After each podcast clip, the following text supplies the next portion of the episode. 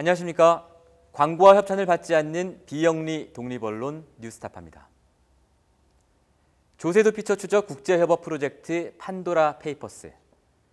오늘은 한 유명 미술관 관장이 조세도피처로 간 이야기를 먼저 전해드리겠습니다.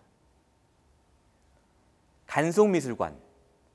나라는 잃었지만 문화재는 지켜야 한다는 일념으로 일제 강점기 때도 사재를 털어 우리 문화재를 수집했다는 간송 전형필의 호를 딴 미술관입니다. 지금은 전형필의 장손이 관장직을 물려받아 미술관을 운영하고 있습니다. 뉴스타파는 이 간송 미술관 전인건 관장이 조세도피처에 여러 개의 페이퍼 컴퍼니를 설립한 사실을 확인했습니다. 문화 보국의 정신을 잇는 간송과 페이퍼 컴퍼니. 다소 어울리지 않는 조합인데요.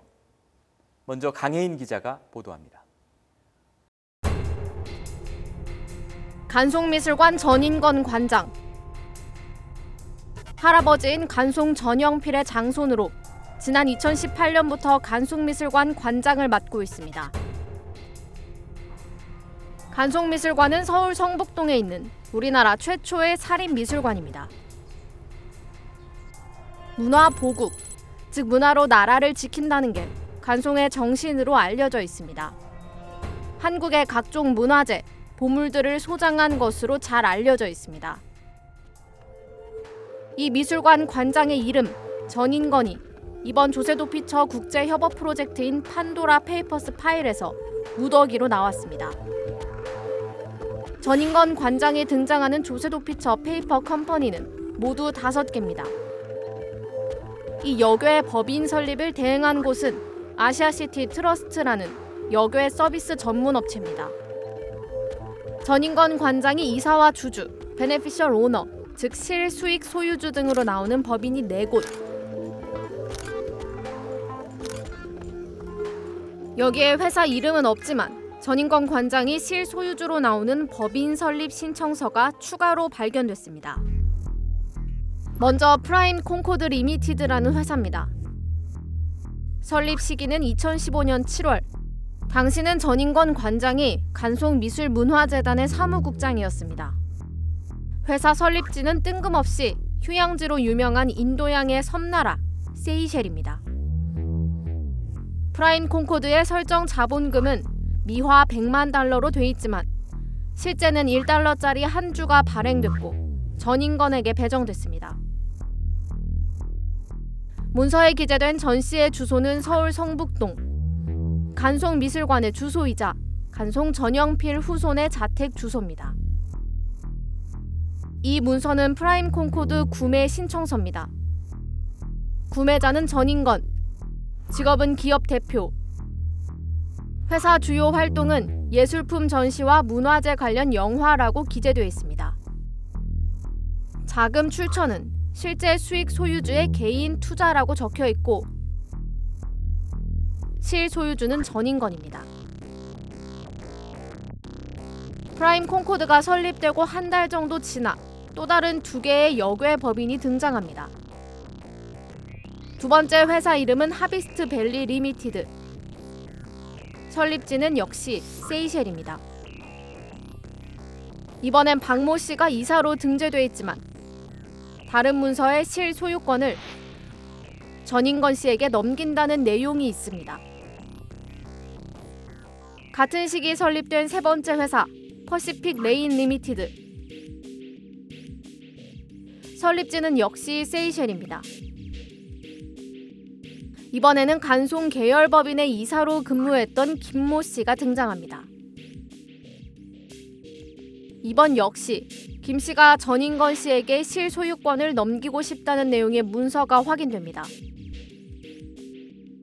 전 씨가 실소유주로서 회사 관련 각종 서류 계약 등을 확인하고 동의한다는 내용도 적혀 있습니다. 이로부터 한 달 뒤인 2015년 9월 전인건 관장과 관련된 네 번째 역외법인이 등장합니다. 이름은 매직 다이내스티 리미티드. 우리말로 옮기자면 마법의 왕조 유한 회사. 이번엔 설립지가 홍콩입니다. 역시 김 전 이사가 등장하지만 실질 소유주는 전인건이라는 문서가 확인됩니다. 신탁 선언. 전인건 씨가 소유주라고 명시돼 있습니다. 이 문서는 다섯 번째 회사 설립 신청서입니다. 회사 이름은 적혀 있지 않지만 전인건 관장의 지인인 태모 씨 이름이 함께 등장합니다. 회사 목적과 자본 출처 등은 앞서 만든 법인의 문서에 나오는 것과 같습니다. 뉴스타파는 간송미술관 전인건 관장에게 연락해 조세도피처에 페이퍼 컴퍼니를 설립한 이유 등을 물었습니다. 그는 회사 설립 문서에 등장하는 간송 계열법인 이사 김모 씨가 추진한 일이고 자신은 사업 관련 내용을 자세히 알지 못한다고 말했습니다. 제가 개입을 직접적으로 한건 아니었던 것 같은데 중국의 어느 도시에서 무슨 뭐 미술관을 만든다고 그랬던가? 저도 뭐 하도 오래된 일이라서 기억은 정확하게 안 나는데 새로 이제 만들어지는 도시에 그런 미술관을 만들고 전시 같은 거 몇 개를 이제 기획해 달라 뭐 이런 어, 이런 어퍼였던 걸로 기억을 해요. 제 기억엔. 그러니까 근데 그거에- 지인분한테 받으신 거예요? 그렇죠. 그 지인분이라는 분이 그 지인은 저희 그 김입니다. 그때 기획 같은 거를 부탁한다. 뭐 그 중에 하나가 지금 말씀하신 대로 그 홍콩 쪽에서 세이셸 쪽으로 무슨 뭘 만드는데 그게 필요하다라고 얘기를 해서 그럼 진행을 하라라고 했던 기억이 거의 전부예요. 근데 안 돼서 그러면 없애라라고 했던 거.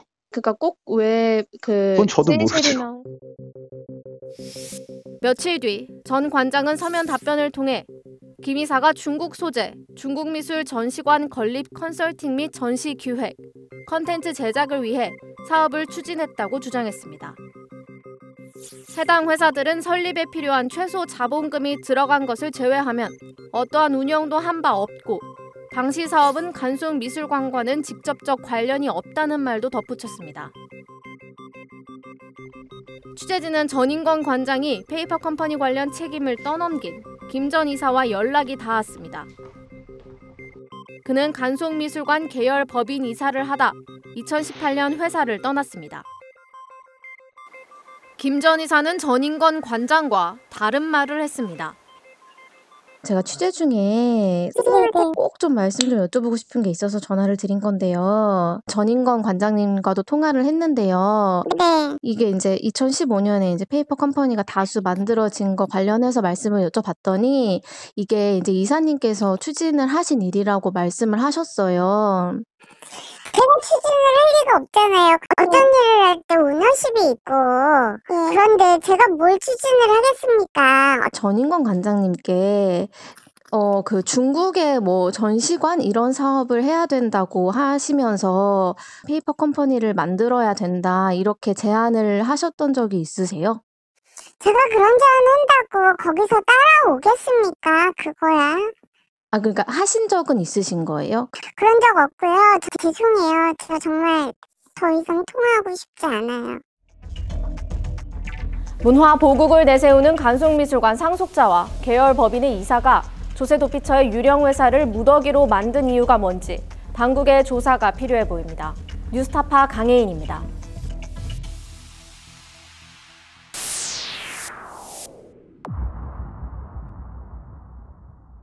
뉴스타파는 지난 6월 몽골 전 총리 바트볼드가 광물거래 이권에 개입해 축적한 자산을 해외로 빼돌렸고 이 과정에 삼성물산 몽골 지사장 출신인 정주영 씨 등 한국인 대리인들이 핵심적인 역할을 했다는 의혹을 보도한 바 있습니다. 저희는 당시 바트볼드 전 총리가 재산 해외 도피에 사용한 것으로 보이는 페이퍼 컴퍼니 수십 곳을 추적해 공개했는데 이번 판도라 페이퍼스 파일에서 이 페이퍼 컴퍼니들과 연관된 새로운 유령 회사를 추가로 발견했습니다. 김지윤 기자가 보도합니다. 뉴스타파 취재진은 판도라 페이퍼스 파일을 분석하는 과정에서 눈에 익은 이름을 발견했습니다.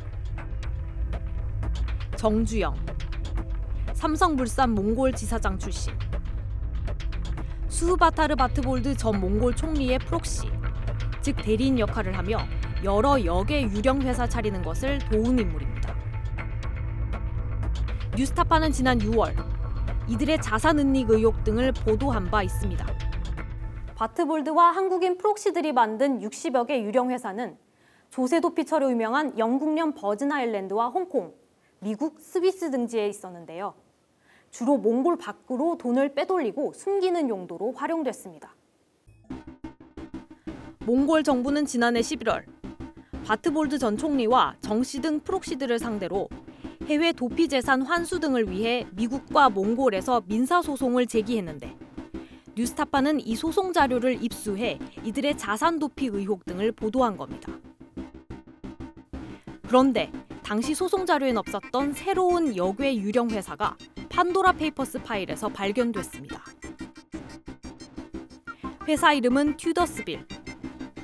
세계 최대 역외 서비스 업체인 트라이덴트 트러스트를 통해 영국령 버진 아일랜드에 설립됐습니다.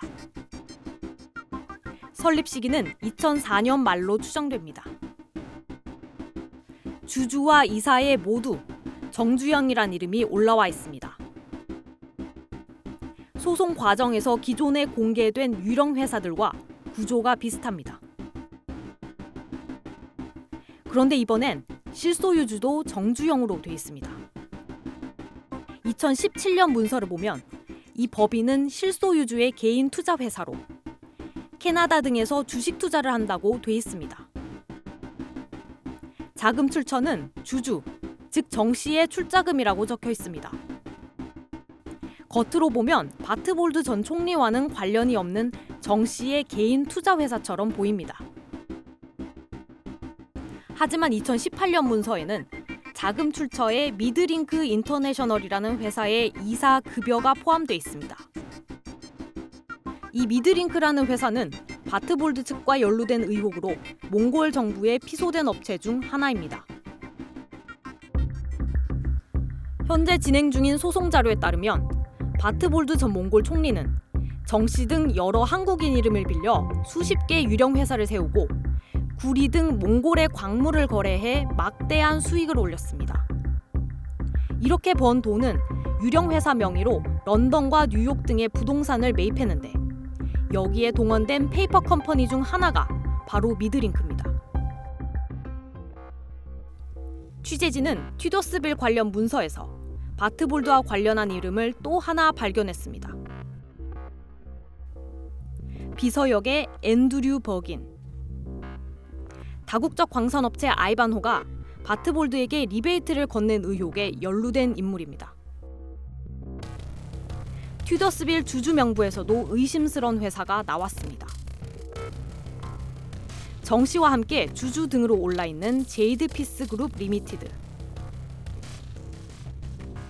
아이반호가 바트볼드에게 리베이트를 건넬 때 활용됐다는 의혹을 받고 있는 회사입니다.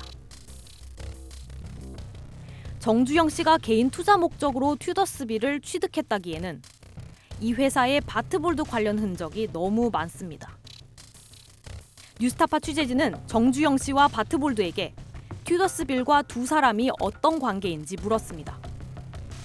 정 씨는 취재진의 질의에 답변하지 않았고 바트볼드 측은 정 씨 이름으로 된 법인의 설립 경위나 자금 출처 등은 바트볼드가 답할 내용이 아니라고 밝혔습니다.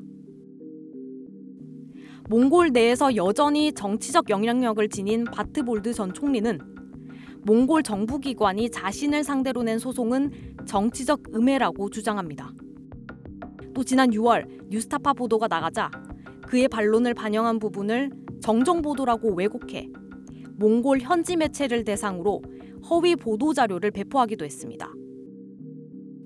몽골 일부 매체는 뉴스타파 기사를 인용해 게재하고 취재진을 인터뷰해 내보내는 등 바트볼드 관련 의혹을 알리기 위해 노력하고 있습니다. 몽골 정부 요청으로 바트볼드의 자산 해외 도피 의혹을 조사한 세계적 민간 조사 업체 K2 회장 줄스 크롤. 그는 바트볼드 같은 권력자들이 전 세계 조세 도피처의 역외 시스템을 악용해 자신의 기득권을 공고히 하고 있고 가상화폐 같은 재산 은닉 수단이 갈수록 발전하고 있기 때문에 글로벌 차원에서 더 강력하고 치밀한 대응이 필요하다고 강조합니다. and they're very sophisticated. It may be a small country, but there are people in that country that are very sophisticated and know how to uh, to operate for themselves.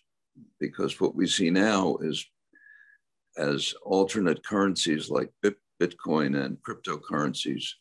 So what we are seeing is more and more people that wish to hide money are using these forms, alternate forms of device. And as always, people doing bad things are ahead of law enforcement and regulators. It takes a while to catch up. And this is my this is my uh, big concern is that it will become actually more and more difficult to track uh, bribery and international corruption than it was in the past. 뉴스타파 김지윤입니다. 뉴스타파와 전 세계 150개 언론사가 함께 진행하는 판도라 페이퍼스 프로젝트. 저희는 내일도 관련 보도를 이어갑니다. 내일은 보기에 따라 매우 의외의 인물일 수도 있고 나올 만한 사람이 마침내 나왔다고 볼 수도 있는 한 저명 인사를 다룰 예정입니다. 감사합니다.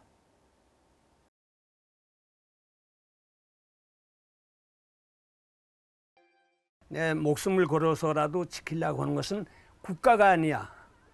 난 분명히 소위 애국 이런 것이 아니야. 진실이야.